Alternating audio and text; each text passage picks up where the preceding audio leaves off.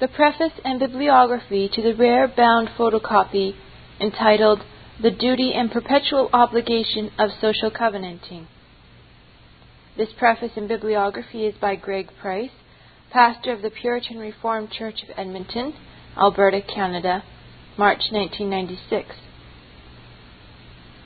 The material found in this bound photocopy addresses a forgotten and neglected ordinance of God, social covenanting.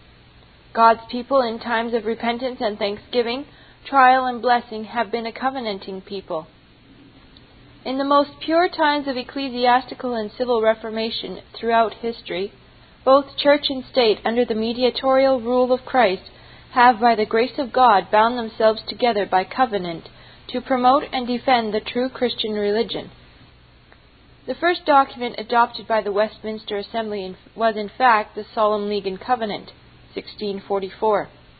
It united the kingdoms of Scotland, England, and Ireland in a, in a covenanted reformation of both church and state in order to preserve, promote, and defend the true Christian religion, as summarized in the Westminster Confession of Faith, larger and shorter catechisms, directory for public worship, and form of church government, and in order to expose and uproot all false teaching contrary to the Scripture and these standards. Furthermore, it was not only the desire of the Westminster Assembly to unite in covenant the three British kingdoms, but rather to include in this covenanted reformation all the Reformed churches throughout Europe. Consider the goal of the Assembly as, ha- as summarized by Hetherington.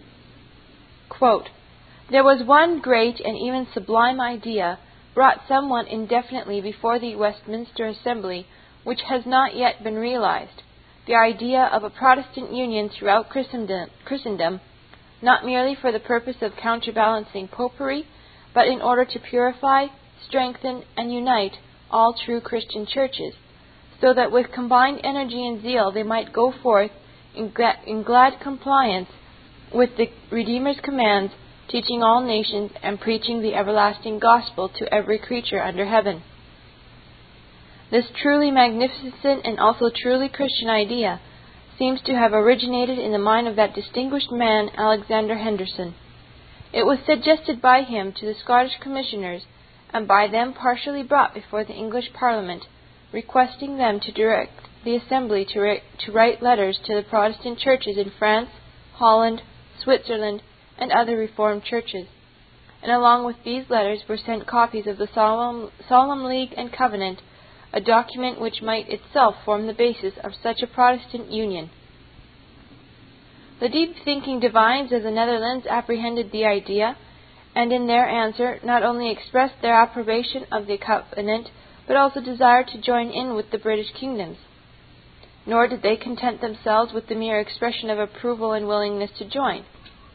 A letter was soon afterwards sent to the Assembly from The Hague, written by Duraeus, the celebrated John Dury, offering to come to the Assembly, and containing a copy of a vow which he had prepared and tendered to the distinguished Oxenstiern, Chancellor of Sweden, wherein he bound himself, quote, "to prosecute a reconciliation between Protestants in point of religion," end of quote.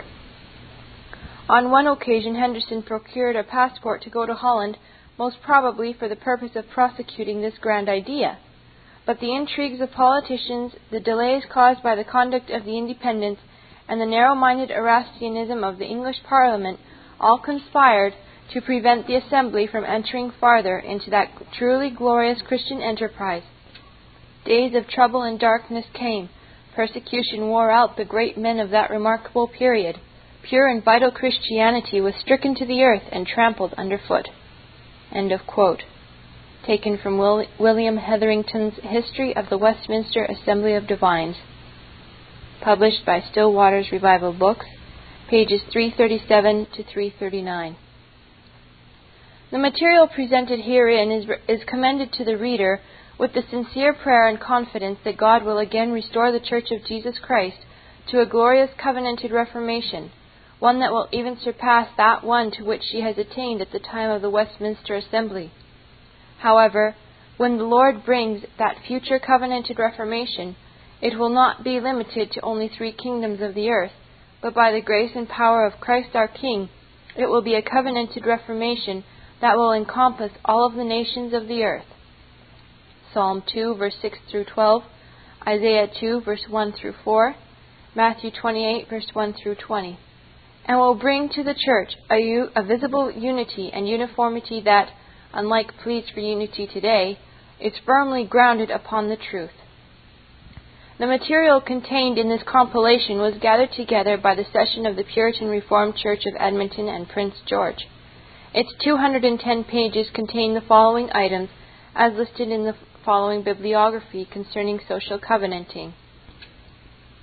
Due Right of Presbyteries by Samuel Rutherford, pages one hundred thirty through one hundred thirty-nine.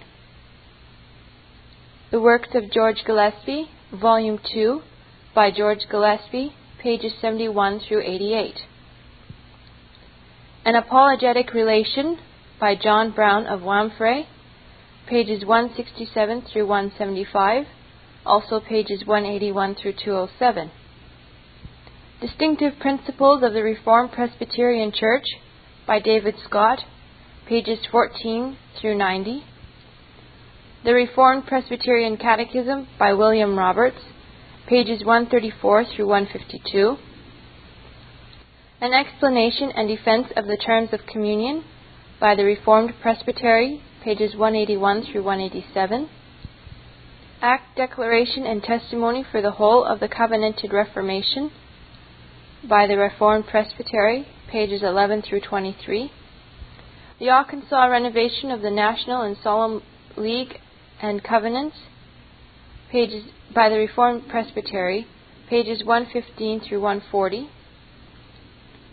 The National Covenant of Scotland by the Church of Scotland, sixteen thirty-nine, page three forty-five to three fifty-four in the Westminster Confession of Faith, published by the Free Presbyterian Publications. The Solemn League and Covenant by the Westminster Assembly, sixteen forty-four, pages three fifty-five through three sixty in the Westminster Confession of Faith, published by Free Presby- Presbyterian Publications. A Solemn Acknowledgement of Public Sins and Breaches of the Covenant by the Church of Scotland, sixteen forty-eight, pages three sixty-one through three sixty-eight in the Westminster Confession of Faith, published by Free Presbyterian Publications. This Reformation audio track is a production of Still Waters Revival Books. You are welcome to make copies and give them to those in need. S W R B makes thousands of classic Reformation resources available, free and for sale, in audio, video, and printed formats. It is likely that the sermon or book that you just listened to is also available on cassette or video, or as a printed book or booklet. Our many free resources, as well as our complete mail-order catalog, containing thousands of classic and contemporary Puritan and Reformed books, tapes, and videos at great discounts, is on the web at w w w dot s w r b dot com. We can also be reached by email at s w r b at s w r b dot com, by phone at seven eight zero, four five zero, three seven three zero, by fax at seven eight zero, four six eight, one zero nine six, or by mail at forty-seven ten, thirty-seven A Avenue, Edmonton, that's E D M O N T O N, Alberta, abbreviated capital A, capital B, Canada, T six L three T five. You may also request a free printed catalog. And remember that John Calvin, in defending the Reformation's regulative principle of worship, or what is sometimes called the scriptural law of worship, commenting on the words of God, which I commanded them not, neither came into my heart, from his commentary on Jeremiah seven thirty-one, writes, God here cuts off from men every occasion for making evasions, since he condemns by this one phrase, I have not commanded them, whatever the Jews devised. There is then no other argument needed to condemn superstitions than that they are not commanded by God. For when men allow themselves to worship God according to their own fancies, and attend not to his commands, they pervert true religion. And if this principle was adopted by the papists, all those fictitious modes of worship, in which they absurdly exercise themselves would fall to the ground. It is indeed a horrible thing for the papists to seek to discharge their duties towards God by performing their own superstitions. There is an immense number of them, as it is well known, and as it manifestly appears. Were they to admit this principle, that we cannot rightly worship God except by obeying His word, they would be delivered from their deep abyss of error.